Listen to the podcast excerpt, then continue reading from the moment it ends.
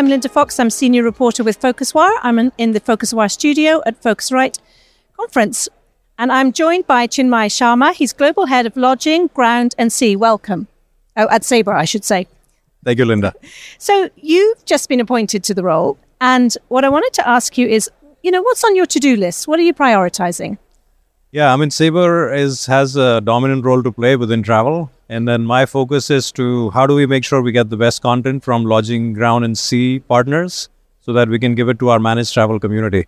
So in the short run, we just want to make sure that all the compelling content, competitive rates, visual content, scripted content is available for our managed travel category partners, and then make it as easy as possible for the travel agencies to basically book that uh, on our and do you prioritize? I mean, obviously, you know, the hotel industry is massive. It's a big segment for Sabre. You've got the technology around it. Does that mean, you know, naturally you would tend to sort of prioritize around that, or do you try and treat all equally?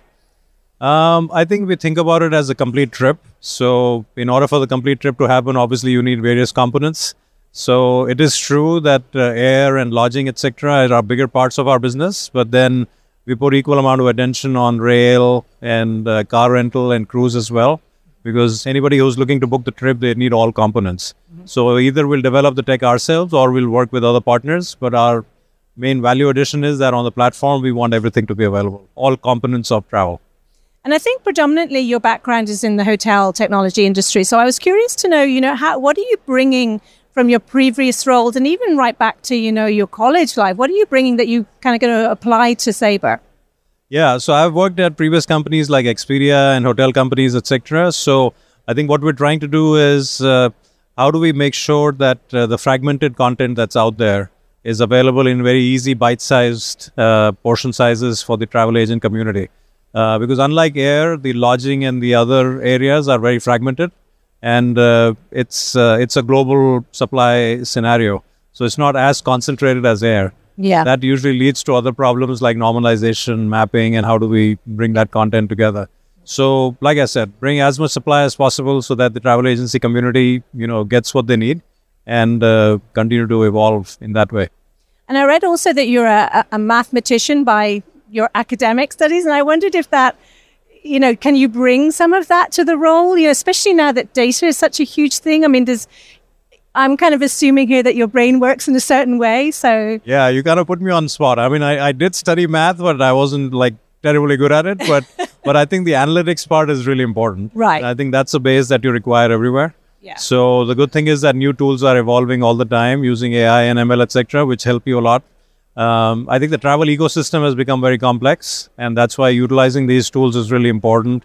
And there are various applications of it. I mean, personalization probably would be the biggest one as to how do you you know make that travel easier for the end traveler? Yeah. Okay. Now when you think about hotel technology what are you what is what do you think are the gaps? What needs to happen? Is it you know are the technology gaps? Do you think it's cultural gaps? Do you think it's resource gaps? Where are you seeing the kind of gaps? Yeah. Yeah. I think i mean like we were discussing that uh, the hotel business as an example is much more fragmented compared to air and that leads to different kind of problems. So first of all uh, every market is different and uh, you know language capabilities the kind of content how do you normalize that structure of room types etc so all these problems become more complex at scale when you enter the hotel category. Um, and uh, i think the uh, complexity is all the way from supply to our demand partners. So in our language supply is anywhere where travelers actually stay or use car rentals etc and then demand partners are travel agencies and that whole ecosystem needs to work together so that the end traveler can benefit uh, from that. So just the various parts of that ecosystem are pretty complex, mm-hmm. and Sabre does a pretty good job of bringing everything together and then staying on top of it with new flexible APIs, so that we are able to give the benefit of whatever the suppliers want to provide to the managed travel category, and that's what makes it you know more complex. And presumably, you know, AI is just increasingly coming into all of this. Yeah, no, absolutely. AI is definitely making a lot easier. Uh, like we were saying, personalization is probably the first aspect which AI will impact a lot. So every customer has its own preference. Every managed travel agency have their own criteria on how they want to manage travel.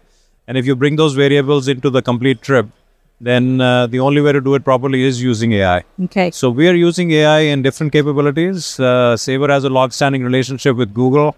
So we are using, as and as you know, Google is a AI first company. Sure. So we're using Google technology to come up with new solutions like Air IQ, Travel AI, and Lodging AI.